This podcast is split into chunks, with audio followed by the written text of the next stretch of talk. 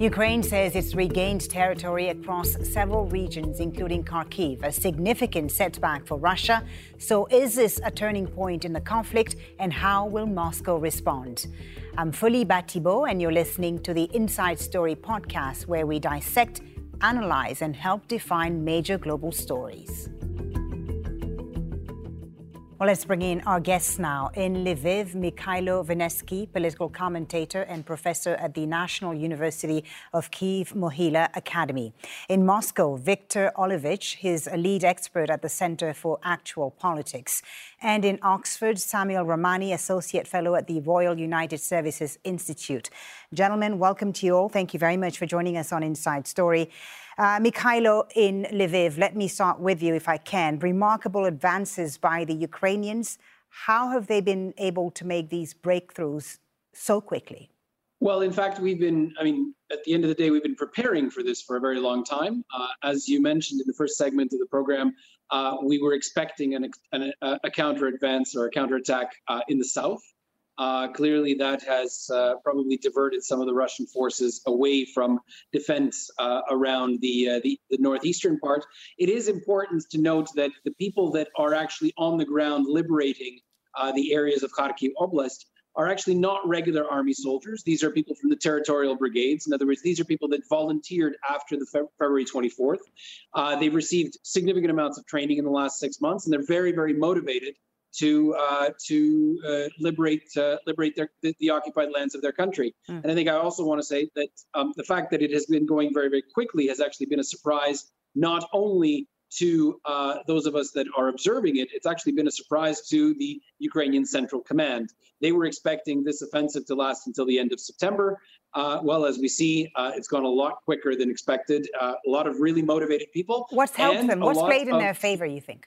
Well, there's there's two things. First of all, uh, they've got a lot of support from the local uh, local population. I mean, the local population in Kharkiv Oblast has absolutely no desire to be occupied by the Russians.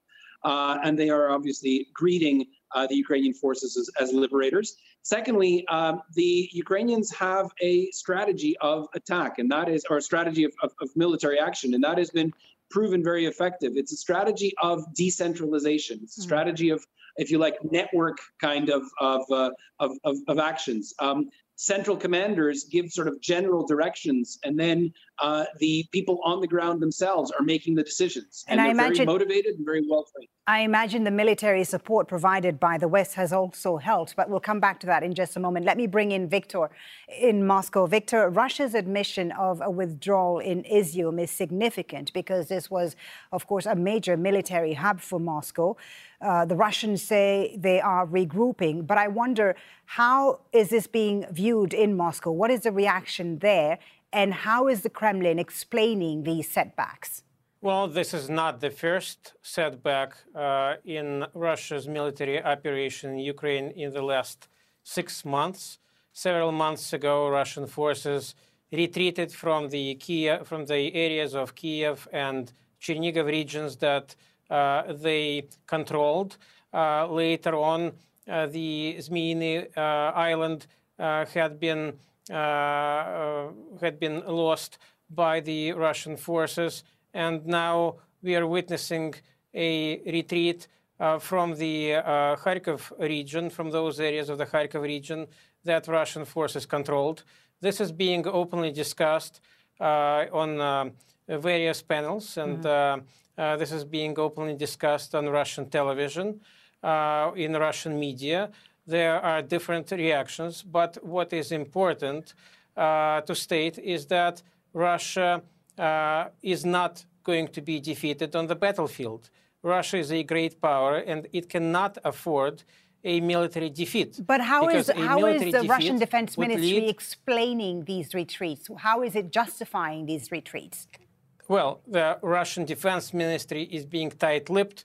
It is uh, saying that a retreat has happened to prevent a large um, uh, loss of personnel, uh, and uh, that is about it. Mm. But it is being discussed on various levels, and it is, again, it is important to note that this is not uh, the end of Russia's efforts in Ukraine, and Russia will uh, continue with its special military operation in Ukraine uh, until it either reaches its uh, goals that were set in the beginning, mm-hmm. which seems to be very difficult at this point to to to forecast, or if a uh, solution, if a diplomatic solution okay. is found between uh, a solution that would involve both Russia, the West, and Ukraine. Samuel... And the Russian Foreign Minister Sergei Lavrov Uh, just yesterday said that Russia is still looking for a diplomatic uh, solution to this crisis. It we'll is not we'll talk about the, the diplomatic uh, uh,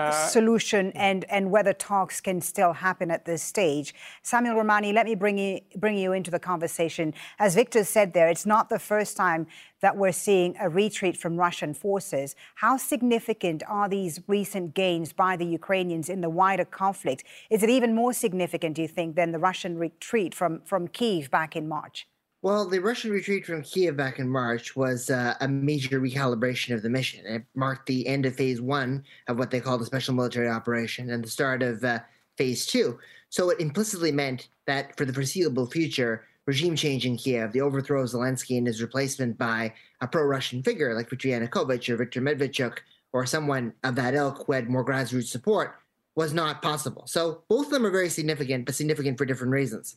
When it comes to the... Uh, recent events in Kharkiv, the Russians' uh, military establishment appears to have been blindsided, because you see it from Russian Telegram, Russian military experts were warning that what Ukraine was doing in Kherson was uh, only uh, the first phase of the operation. It was a bit of a feint. The real focus would be on a blitz for Kharkiv, and it appeared as if the Russian uh, defense ministry was caught off guard, and now they've lost their supply lines.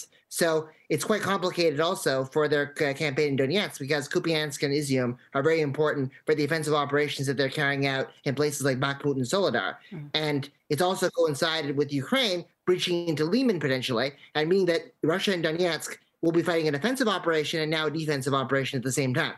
Strategically, Samuel, what, what are the Russians missing right now? Well, strategically, one of the things I think that they're having a bit of difficulty with is now supply lines. And they're going to have to rejig and figure this out, because we've seen M I twenty-six helicopters, which can carry between ninety and one hundred thirty-five personnel, being carried over to bring supposed reinforcements into Kharkiv. But the problem is those helicopters are very vulnerable to manpads and other uh, defensive equipment that the Ukrainians have managed to get from NATO countries. So they're having a bit of difficulty now in terms of making sure they don't have a repeat of what's happened in Kherson, where you have twenty thousand troops stuck there, and all the bridges are destroyed, and they're trying to build a pontoon ferry, and the Ukrainians attacked that too. And that, that's their initial problem, I think, right now. Mm. And also, they need to be careful about where the Ukrainian counteroffensive is going to happen next. Some people think it might go through Pavlohrad and into Donetsk. There's apparently a movement into Luhansk, allegedly, if you believe the Luhansk governor, Sergei Haidai, into Lizischansk. And then there's the campaign in Kherson. Ukraine might come from multiple axes, or might unexpectedly concentrate on one and leave Russia blindsided again. So guessing Ukraine's next move is very difficult for the Russians. OK, well, let's take a look at uh, the sort of support Ukraine has been getting from the West. Uh, Ukraine's recent gains have been largely due to the huge amount of Western military aid it's received in the past few months. Let's take a closer look at the numbers. In total, more than thirty countries have provided military equipment. The U S has contributed the most by far, with at least twelve point five billion dollars in military aid. Poland follows behind, supplying weapons worth one point eight three billion dollars, and the U K has pledged the third largest amount, with weapons worth one point three six billion dollars. But Ukraine's president has appealed for more funding, saying the monthly cost of defense was about five billion dollars. Mychailo Wynnyckyj, I saw you shaking your head there. You don't seem to agree with me that, that Western military support is indeed what is helping Ukraine right now uh, regain the, the territory it's lost. No, I I, uh, I I I agree with you that Western military support is absolutely key, uh, and that we are we're receiving, and we're very grateful for the fact that we're receiving a very large amount of, of ammunition, of of of, uh, of equipment, et cetera. And this is one of the reasons that I I vehemently disagree with Viktor, who says that uh, the Russian army cannot be defeated on the battlefield. It can be defeated, and we will see its defeat in the next little while. The important thing to understand is that this particular gain in Kharkiv, in fact, was not really supported by Western military equipment. Um, the Western military equipment that has come into the country was concentrated largely in the south, in the Kherson region, and it has been used for, for example, the HIMARS systems. In other words, the multiple rocket, uh, very, very accurate multiple rocket systems have been used uh, for uh, attacking supply lines in the south.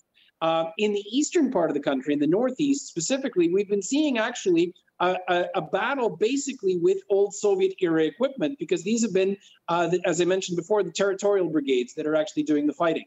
Uh, yes, they have some man pads. Yes, they have some uh, some uh, uh, some of the mobile equipment, um, uh, javelins and that sort of thing that were supplied at the beginning of the war. Mm. Uh, but this is not really recent stuff. Right. Uh, what is, I think, really Uh, phenomenal is that if we look at the amount of captured Russian equipment in the last two weeks, uh, those numbers, the number of, of, of anti-tank, or excuse me, of uh, anti-personnel, or personnel carriers, uh, tank weapons, uh, and ammunition actually outnumbers the amount of aid that we've been getting from the West. So in fact, the largest supplier of military equipment to the Ukrainian armed forces at the moment is Russia.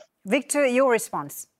Well, Russia cannot afford a defeat in Ukraine, because a defeat in Ukraine would mean uh, very serious political consequences in Russia itself. Mm-hmm. And, uh, of course, Russia is going to do uh, everything it can, and the Russian armed forces are going to uh, do out their utmost to prevent uh, a defeat how, in How do they Ukraine. do that? How does, does Russia that do that See, when those... it seems to be short on weapons, short in ammunition, and also short of soldiers?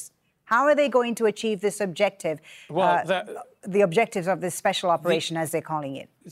The initial objectives of the special military operation that were outlined by the Russian president in February are at this point difficult to achieve. Uh, the objectives now are uh, somewhat more limited, and but we see the same, you see, we see a very bellicose rhetoric from both sides, a rhetoric which cannot be realized on the front. Mm-hmm. When we discuss Russian objectives from February twenty-fourth and the, uh, how unlikely it is that they will be uh, achieved in the near future, we have to also look at the objectives that Ukrainian officials are putting before their forces today and how unrealistic those objectives are.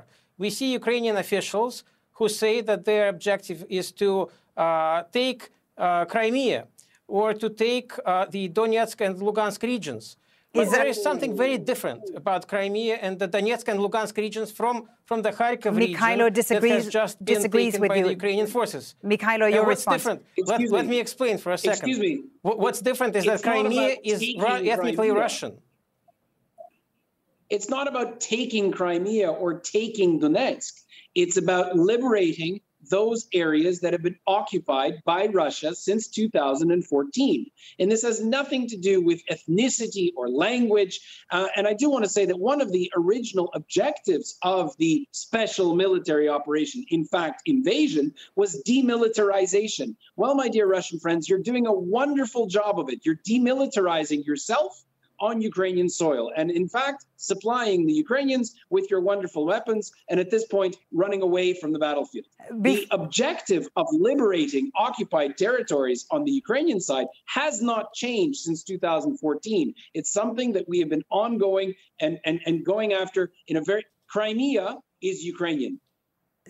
Okay, Samuel, before I bring you back into the conversation, I'll just allow Viktor to respond to, to what Mychailo ha, has just said there. The objective, and also, Mychailo, I want to hear from you whether people still think this is this is a special operation in Russia, because this is now an all-out war from, from the looks of it. The official Ukrainian statements on uh, the need or the wish to take back Crimea are militarily unrealistic. This is not going to happen. What's happening is that both sides are setting up unrealistic objectives. And the, uh, it seems that uh, the, one of the ways that is still open to resolve this conflict is a diplomatic solution. But that solution, the diplomatic solution, is only going to be able to, to be achieved if the West uh, seeks, gives it a green light. It was the Ukrainian side and it was the West that brought Uh, an end to the negotiation, negotiations process okay. that was launched in Belarus in, uh, in early March and then continued in uh, Istanbul, in Turkey. Samuel, it was the Ukrainian side that uh, left those negotiations. Okay, accusations and counter-accusations, of course, when it comes to who left the negotiations and who doesn't want to talk. Samuel, I want to bring you into the conversation on that point of negotiations. Do you think now is a good time to resume talks and negotiations to end the conflict, or is Ukraine now in a position that it feels that it no longer needs to negotiate? Well, I think that there's been an extra, a bit of radicalization on both sides. So if you look at some of the rhetoric, even in Russia, after the uh, defeat in Kharkiv, you see people like Dmitry Medvedev from the Security Council talking about how our ultimate goal is a total capitulation of Ukraine, and the ultimatums that, as Zelensky calls them, that we offered them are just like children's play. Mm. And on the other hand, you see the Ukrainians saying that there's no use in dialogue with Russia until, because we need to focus on liberating all of our territory, including Crimea. Yeah, and the, given the fact that there's a ra extreme, rather extreme rhetoric on both sides uh, against negotiations, Uh, I think it's going to be very unlikely to see diplomacy and dialogue come forward. The Russian terms in particular seem to be quite unrealistic. If you listen to Elena Slitsky from the State Duma, they're talking about the complete denazification of Ukraine, which would imply effectively Zelensky abdicating and some kind of a regime change mm. or some kind of a extinction, extinguishing of Ukrainian culture to some degree. So there's a bit of a, a, a real sense of maximalism coming from Russia. I think that it's unlikely that we'll see peace talks being held. Turkey has expressed some optimism that we could have talks based on the Black Sea grain deal to apply to other theaters, like the Zaporizhzhia nuclear plant, and then maybe towards a broader settlement. Right. But they seem to be standing alone in that one. So, and, and I also think the Ukrainians now have a sense of confidence that they can really win this militarily, even if it takes months or even or longer than that. And I think that it's going to be ultimately uh, going to be fought on the battlefield, not the bargaining table. And how safe, Samuel, do you think Putin in, in, is in all of this? There seems to be cracks now in the narrative. Well, there are cracks in the narrative, but the cracks in the narrative are not coming from liberals, right? It's not the Alexei Navalny's, it's not people having anti-war demonstrations. The cracks are coming from the hardliners the who hawks, wanted right. to really see Russia, exactly, want to see Russia go all the way to Kiev. Russia will win this war with the maximal objectives that were stated by Putin in February twenty-fourth. And also, many people who are calling now for a total mobilization. So it's like the former Donbass commander, Igor Strelkov-Girkin, and Ramzan Kadyrov, who want a reevaluation of the Russian Ministry of Defense's strategy. And a lot of the blame is being placed on Sergei Shoigu, who is a civilian, he's an emergency minister, he wasn't actually a military personnel, and not necessarily on the head of Vladimir Putin at this time. Right. So Putin seems to be shielded from some of the criticism. It's going more to the defense minister. All right. Viktor, in Moscow, uh, there is indeed talk of total mobilization from the hawks in Russia. Are we going to see a conscription now of Russian soldiers? And are Russians ready to fight for Russia?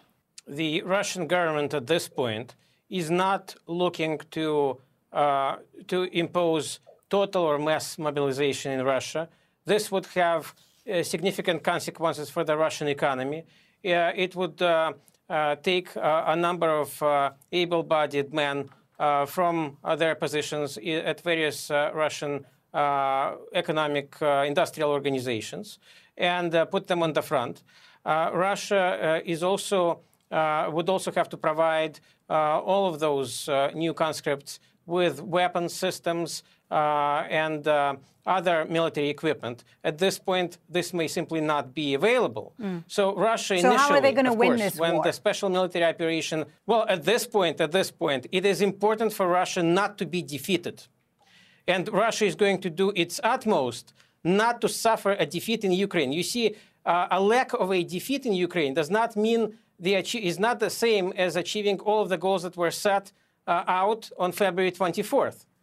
So both sides are essentially, both the Russian side and the Ukrainian side, are, uh, the, the goals that are, were initially set or are now being set by the Ukrainian side are unrealistic. It is, uh, again, I will repeat, it is uh, hard to imagine that Russia in the near future will be able to uh, get a regime change in Kiev. And at the same okay. time, it is uh, highly unlikely that the Ukrainian side will be able to achieve all of the military goals it is setting out. Okay. It would simply Mychailo be uh, next to the, the chances of regain, regaining Crimea for Ukraine are next to nil. Okay, Mychailo, I'm going to give you the last word in uh, Lviv.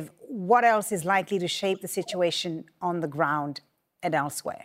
Well, I'm very, I'm very pleased that uh, that, that the, the, according to our colleagues in Moscow, the, the the goal now of the Russians is not to win the war; it's to not be defeated. Uh, well, I want to. Uh, I, I, that that was actually a very, very a, a poignant point made by Viktor. Well, in this case, the Ukrainian side is looking for victory, and victory for us is very simple: it's regaining the territories that have been occupied illegally by Russia. That includes all of the territories that were demarcated and uh, have been internationally recognized uh, since nineteen ninety-one. Uh, it includes Crimea. Whether this is resolved one hundred percent militarily, we will see. Mm. This is not a war that is going to end soon, unfortunately. Okay. Uh, this is probably going to last for, for a while, a while longer, but I have no doubt about the fact that the turning point has, in fact, been reached. Gentlemen, thank you very much for a great discussion. Mychailo Wynnyckyj, Viktor Olevich, and Samuel Ramani. That's it for the Inside Story podcast. This episode was produced by Mohamed El-Aishi, Nihad El-Abeidi, Abdurrahman Warsame, and Jimmy Getahoon. Studio sound was by Phil Morrison. The program was edited by Anil Anandan, Lynn Nguyen, and Joe DeFrias. Be sure to subscribe to the Inside Story podcast to catch every episode. Thank you all for listening. We'll be back again on Tuesday.